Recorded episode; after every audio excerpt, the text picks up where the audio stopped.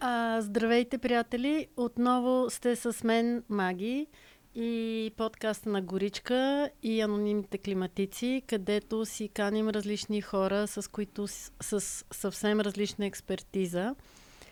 И си говорим на тема, тази най-важна тема, според мен, климат, която според мен трябва да е ежедневно в новините. И аз все още не разбирам защо всеки ден не си говорим за това, дори да има война, а, някак си ми е странно, че при сегашните жеги в Пакистан и Индия, които ще се влушават следващите дни, пожарите в Сибир, а, някак си не разбирам защо това не е м- от най-важните неща. Преди няколко дни човек се самозапали пред... А, мисля, че пред Върховния съд в, в Вашингтон. Той е бил а, климатичен активист, будист.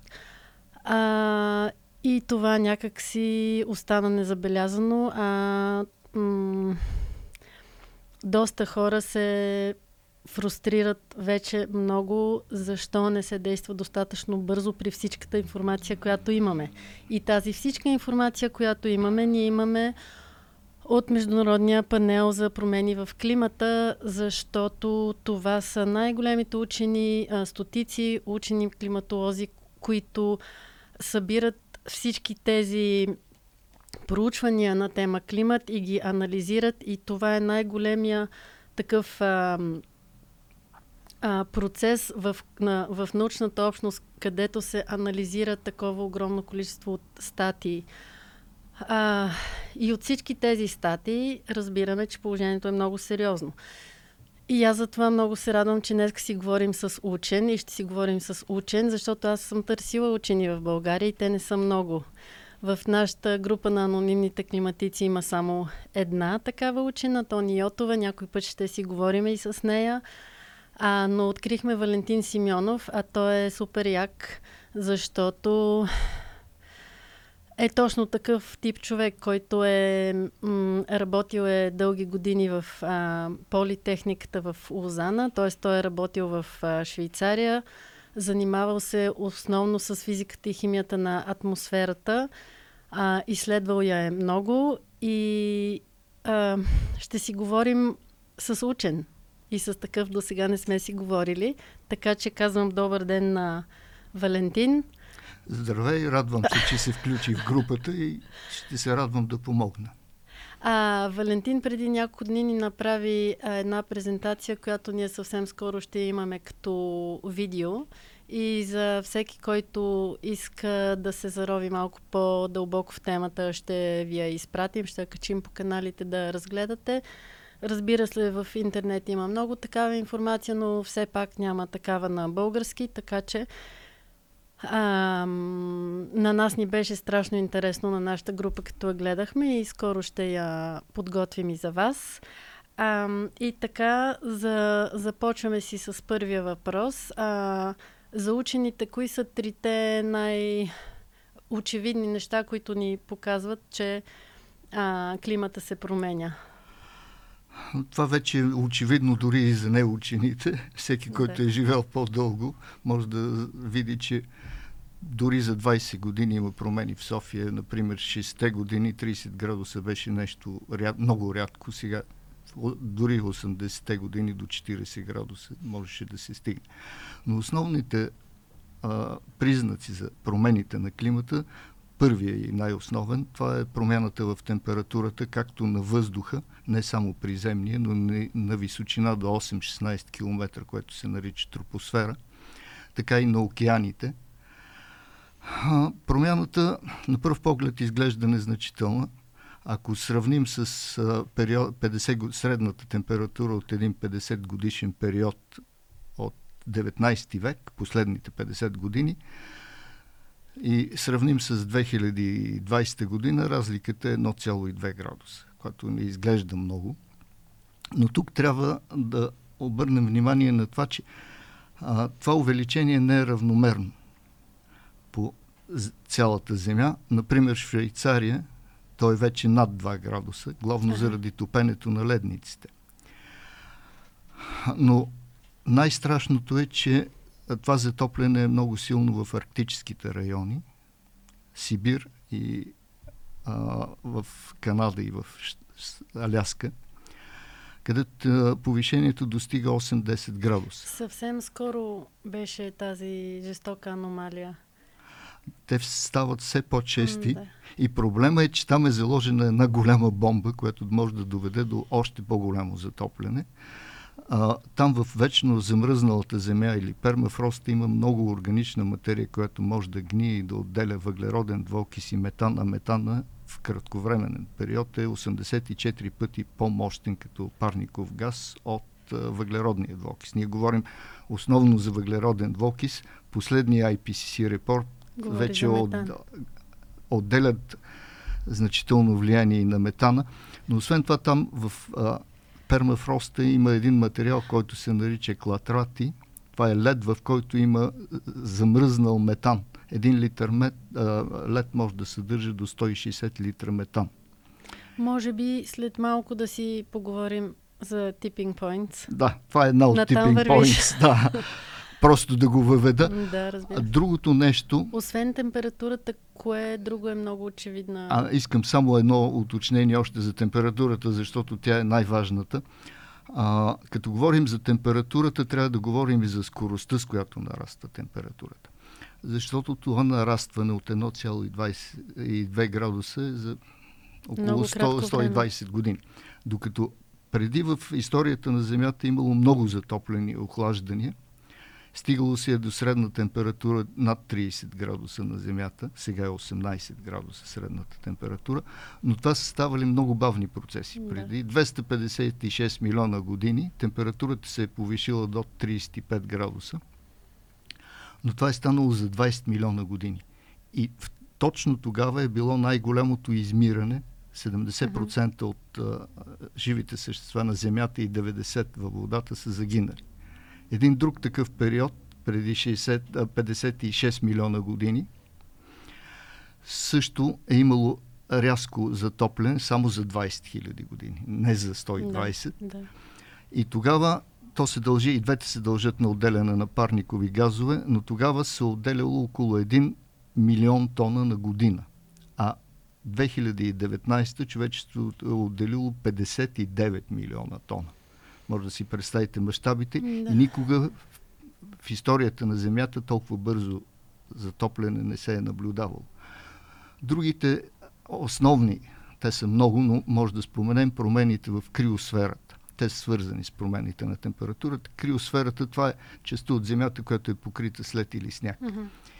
И тук имаме топене на ледниците по планините, ледниците в Гренобъл, в, извиняйте, в Гренландия, Гренландия ледниците в Антарктика, топенето на Северния ледовит океан, понижаването на снеговалежите и по-краткия период, в който имаме да. сняг. Моята майка ми е казала, че в а, а, тя е по-възрастна от тебе, но е живеела в центъра на София и са се придвижвали през зимата с кънки. Ами, аз съм 68 годишен да. и си спомням, че се парзалихме по улиците с... Да. И освен температурата и криосферата... А, има много други. Едното е... А, Например, а, есента и лятото започват малко да изчезват и остават предимно два сезона. Това е нарушение точно на да. цикличността. Това го видяхме ето с тази Това пролет. се постоянно, да. Снега, който да. беше преди миналата седмица mm. и горещините, които сега просто сезоните се размиват да. и няма ясно изразени да. сезони. Ами... Друга, друга, друг много ясен критерий е повишаване нивото на океаните. От 1900 година до 2020 нивото се е повишило с 21 см. А само от 1973 до 2019 е почти 10 см. Виждаме, че нараства това нещо. Да.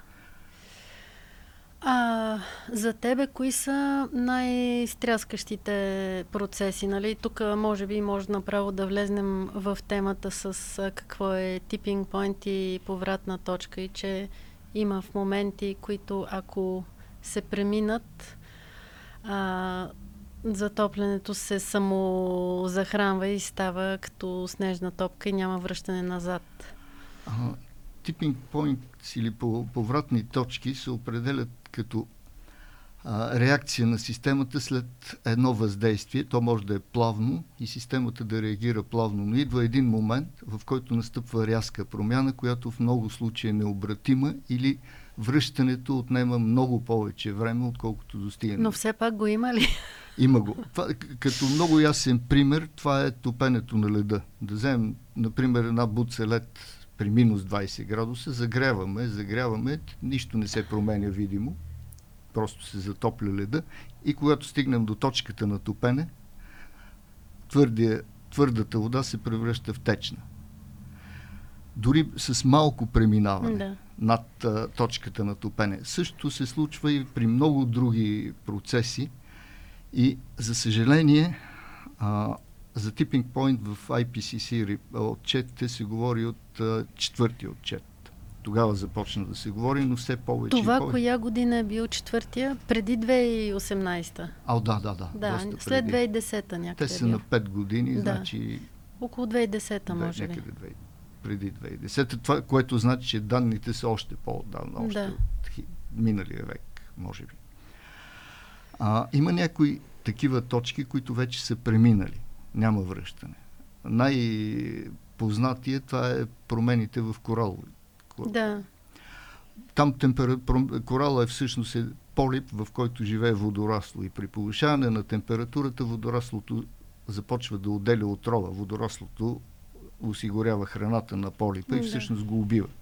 Но там има и промяна в киселинността на водата, която разтваря коралите вследствие разтварянето на въглеродния двокис. Но има и много други точки. Това може да повлияе.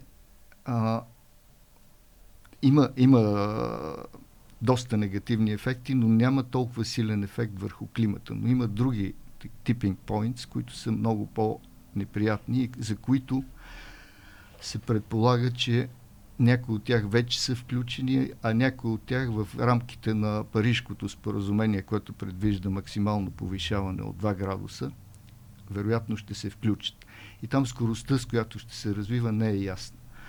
Неприятното при tipping points е, че те се задействат една след друга и дори не като домино ефект, а като лавина.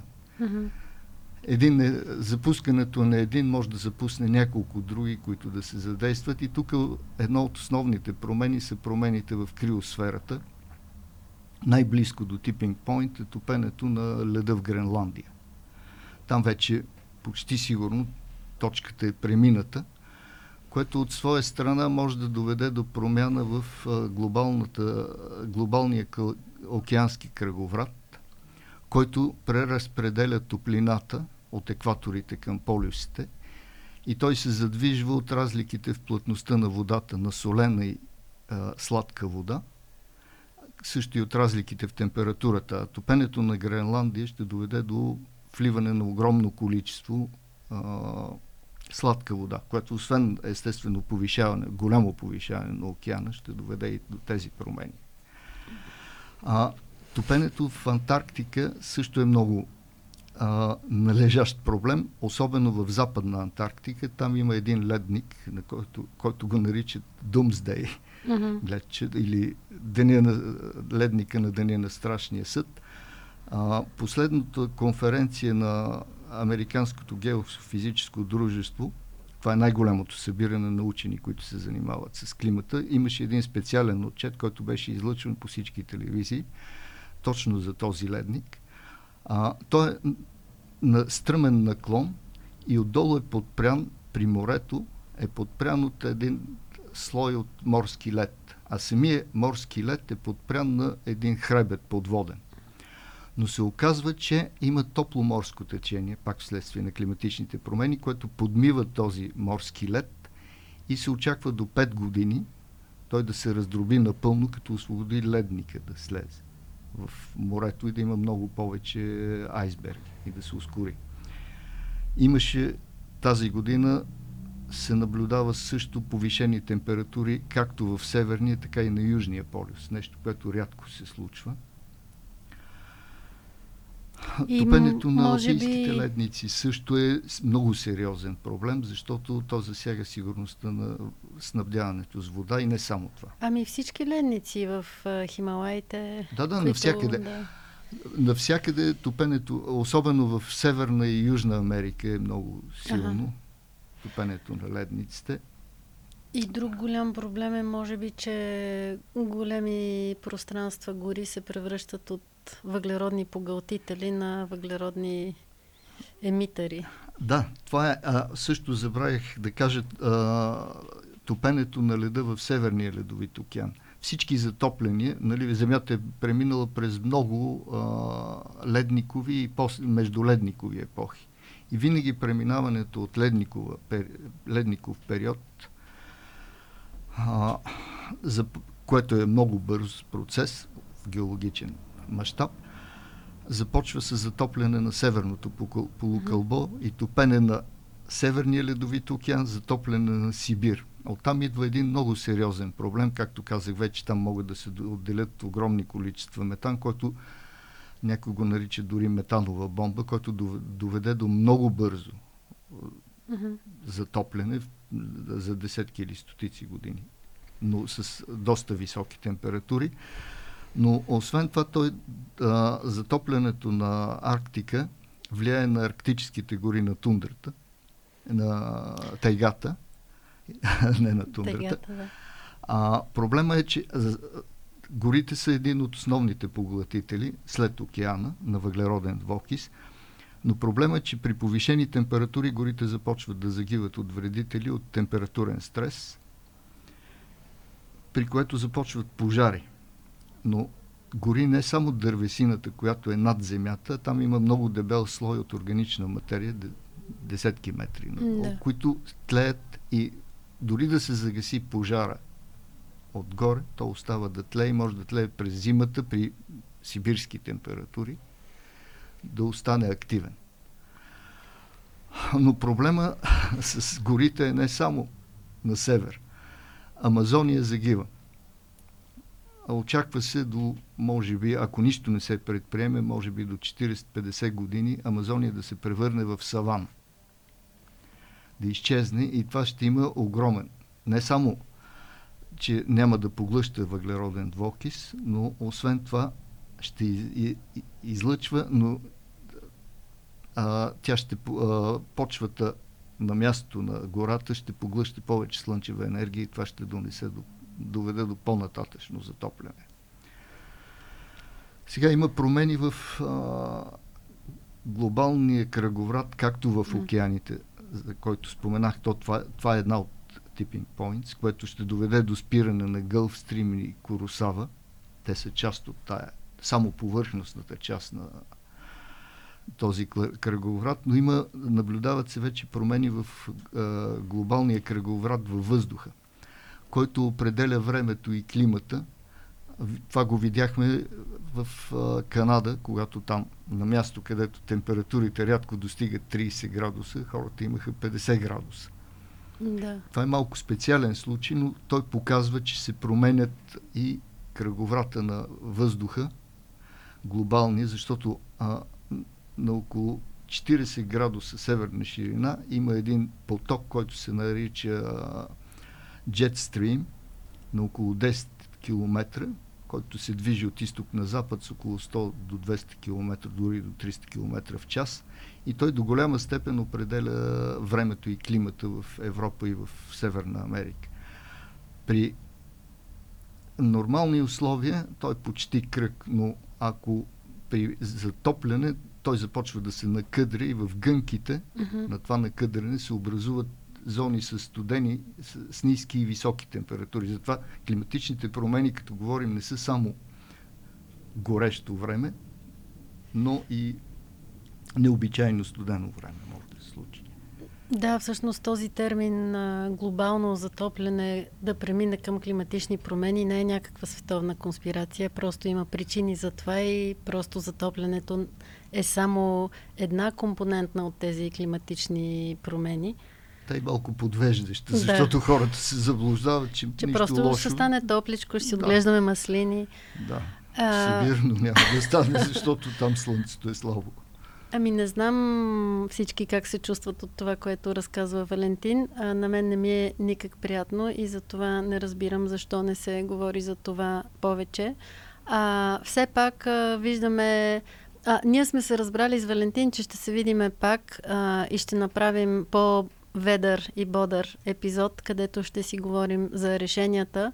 Но все пак има една световна общност от най-различни хора, които са много повече загрижени за промените в климата от, от всякога. Даже има повече политическа воля, повече бизнеси си, се ориентират към решения и някакси ам, Парижкото споразумение, подписано през 2015, ни каза, че ако а, удържим температурата до 2 градуса, а, ще избегнем най-катастрофалните ефекти от а, промените в климата. Мисля, че вече е горе-долу ясно, че градус и половина няма да се справим. А можеш ли да... Мисля, че доста хора не разбират а, какво толкова си има между градус и половина и 2 градуса. А всъщност тя разликата е огромна. О, разликата с 10 е огромна, защото това е средна температура на Земята, както да. казах. А за съжаление най-уязвимите и най-опасните участъци се затоплят много повече от тези, от които може да очакваме неприятни последствия. Така че всяка десета е важна. За съжаление, Парижското споразумение, още както е замислено, дава много големи надежди. А, дори а, Обама беше казал, че с Парижското споразумение може да стигнем до някъде да избегнем най-трагичните последствия, но сме далече от крайната цел. Да. Още, а, и както виждаме Парижкото и а, последното споразумение, последния коп, в Глазгол поставят едни и същи цели, а между тях няма нищо mm-hmm. постигнато. А, тоест на практика емисиите все още не започват да падат. Емисиите изобщо не започват. 2014 година общите емисии са били 49 милиарда тона, 2019 са 59. Да. А, освен това, те са много. А, те са доброволни мерките, които трябва да вземат mm-hmm. държавите и са много непопулярни, защото в крайна сметка трябва да живеем по-скромно. В това се изразява. Да. И основно а, златния милиард, както се нарича най-богатите страни, към които и България принадлежи. И, както ти казах, едно намаление от половин процент на консумацията на този златен милиард може да допринесе много повече, отколкото консумацията в останалата част от света. Така че една от а, важните цели пред нас, поне под, пред хората, които разбираме за какво става дума, е да разясняваме какъв е проблема и какво може да направим. Защото всеки от нас може да допринесе с нещо. То е минимално, но ако милион, милиарди хора се включат, ефектът става значим. Освен това, политическия натиск върху управляващите може да се засили, което да доведе драстични реформи, защото политиците се страхуват от а, непопулярни мерки. Те следват а, подава, а, Да, много е сложно. Аз а, а, преди 15 на години, когато започнах да се интересувам от темата и ми се струваше, че най-важното е всеки един от нас да допринесе, защото какво правим ние единственото нещо, което може да контролираме, нали, как живеем, да. горе-долу.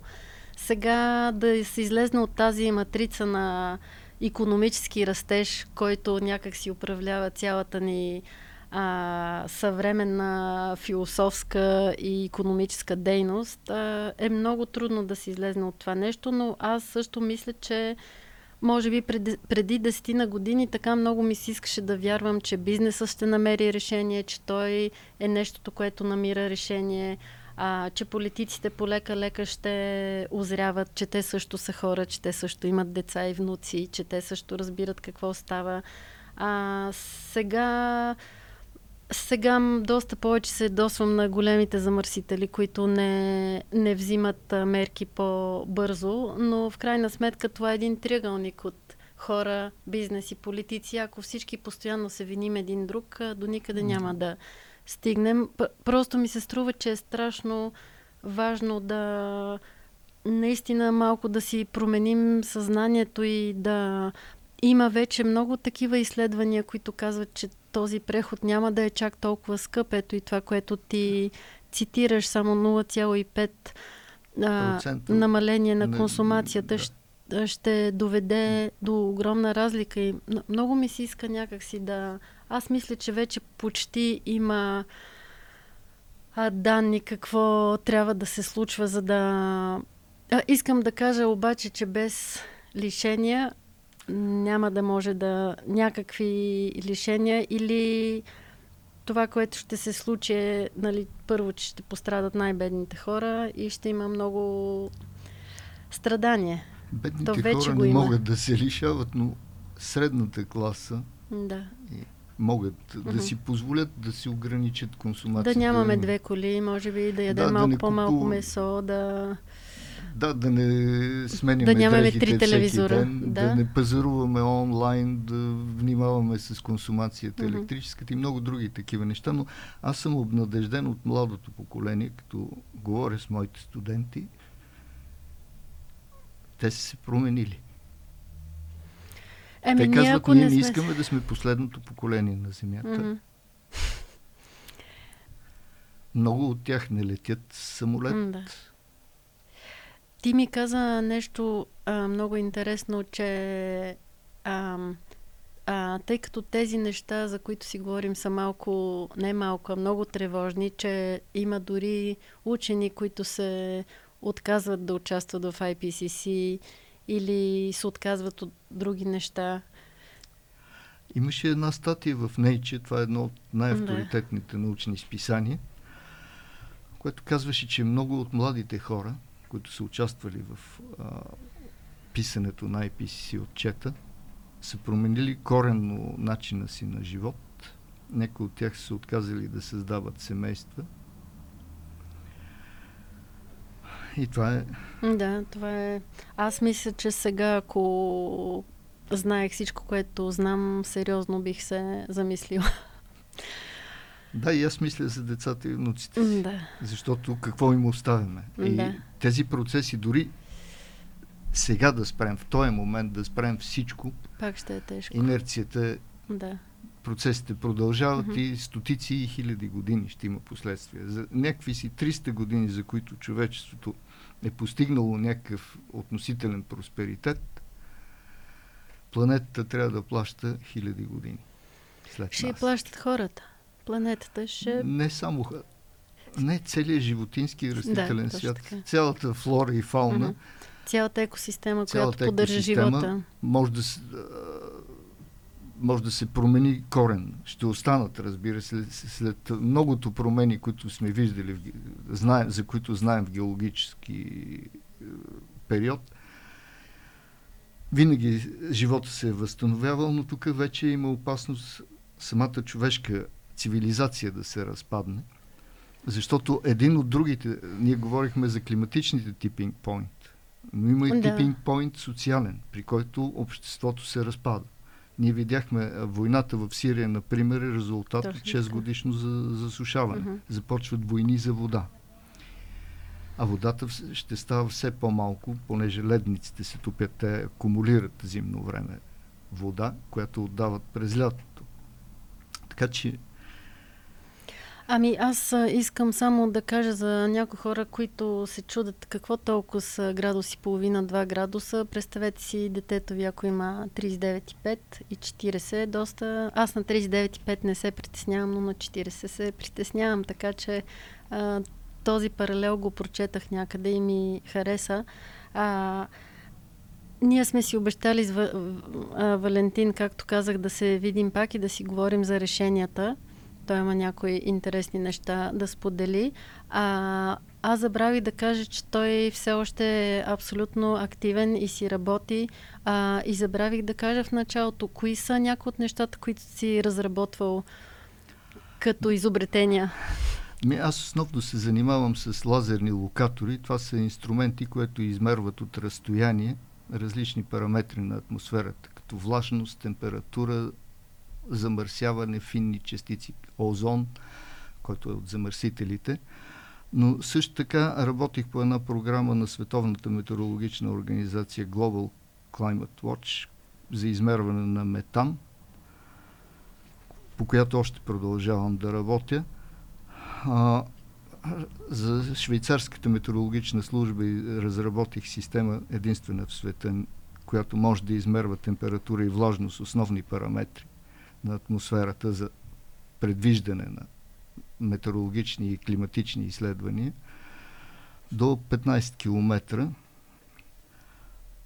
А, в момента работя по един ли, лазерен локатор или лидар, както са известни, който а, трябва да замине за френската станция в Антарктика. Още няколко други проекти. Аз като бях по-малка, страшно... А, първо много се вълнувах от астрономия, но естествено страшно обичах Карл Сейган. Просто имах всичките да. му книги и всъщност не знам дали си го виждал от това. Той още 70-те години а, дава показания пред а, Сената или там, какво е в Америка? Да. да, пред Сената. Пред Сената 70-те говори, нали, че трябва да започнем да взимаме мерки веднага. И много да, много ми беше симпатичен и приятно и в един друг живот и аз сигурно щях да искам да съм учен. а, много е... време не е лесно за младите учени. А, ами, да, много е жалко, че толкова сме закъсняли, защото това е информация, която идвам, имаме отдавна и цената, която можехме да платим да не е толкова висока. Сега сме изправени пред един кръстопът и аз а, призовавам всички да се интересуват от темата, да не се притеснявате да говорите. Аз понякога се притеснявам, защото няма много разбиране, но благодарение на анонимните климатици, така като се срещаме често и а, много е важно да имаш общност от хора, с която можеш да си споделяш и да търсиш такива хора и просто не трябва да спираме да говориме за това. Нали така? Да, и трябва да разширяваме трябва, тази Кръга. общност. Трябва да. да обясняваме на uh-huh. хората, защото много хора не разбират за какво става дума. Колкото и малко да разбира човек, може да обясни в общи линии за какво става дума на един човек, който е климатоскептик Ами те вече и самите промени са доста очевидни. Нали, в България има много суша, много тези прояви на екстремно време, те се увеличават. Това, като се случи в Германия миналата година. Да, Канада, Германия и Франция. Франция също имаше големи наводнения, след това големи суши. пожарите в Австралия, Австралия е един от първите континенти, mm-hmm. които ще пострада, са точно промени в джет стрима и там има едни колебания в Индийския океан, които допринасят за суша и горещо време. Те си, там е много ясно, че причината е това. И въпреки това в Австралия произвеждат, продължават да произвеждат въглища. Там правителството е отвратително. Аз просто не мога да... А, бих казал, не са се опекли достатъчно. А, да, при всичко, което се случваше последните 2-3 години. Да, той е периодично. Там тези процеси са и естествени, но сега са много задълбочени. Ами както... много се сърда аз на мърдоки на медиите. Да. Но също става и в Азия. Да. Там в Индия температури над 50 градуса, които не са съвместими. Това е което се случва в момента сега. Да, да. да. И то все по-рано и по-рано uh-huh. се случва. Така че а, също така тропическите бури в ураганите в САЩ, те са по-чести и по-мощни. Те има са и в Европа вече. защото нали, от затоплянето има повече влага във въздуха и всъщност това, което се изсипва е много... А, климатичните механизми се задействат от водата, която като се изпарява, поглъща много енергия. И след това, като кондензира, отделя тази енергия. И тази енергия е движещата сила на ураганите. Всъщност, те се формират от изпарение над океаните, над да. Атлантическия океан основно, въпреки че и в Тихия има немалко. Отиват към сушата. Отиват към сушата и там вече се кондензира и се създава една голяма разлика в температурите между околния въздух и кондензирали, който създава мощни течения, които се завихрят и вече започват да живеят собствен живот и да се придвижват. Но урагани има вече, ураганни ветрове има вече и в Европа. Да, не са само точно така е. Да. Ами добре, стига толкова за Да, радвам се, че поговорихме, наплашихме. Надявам се да Лекичко сме да сме дали реална на някой. представа на хората да. и да разберат за какво става дума. Да, заслужава си да се а, да вникваме в тази тема все повече, за да спасим всичко, което все още може да се спаси. Нали, загубата на биоразнообразие и екологичния колапс вероятно ще са големи, но а, има все още възможност много да, да спасиме това, което остава за спасяване. Много благодаря на Валентин. Той има две внучета. Четири. Четири! Браво! А, и ще се видиме с него пак. А, той ще ни разказва нови неща и другия път ще си поговорим за решенията. Благодаря ви за вниманието и до нови срещи. Слушайте ни във всички плат, платформи ни има. Spotify, там каквото си харесате. Ние сме там. Горичка, анонимните климатици и аз ви казваме чао и до скоро.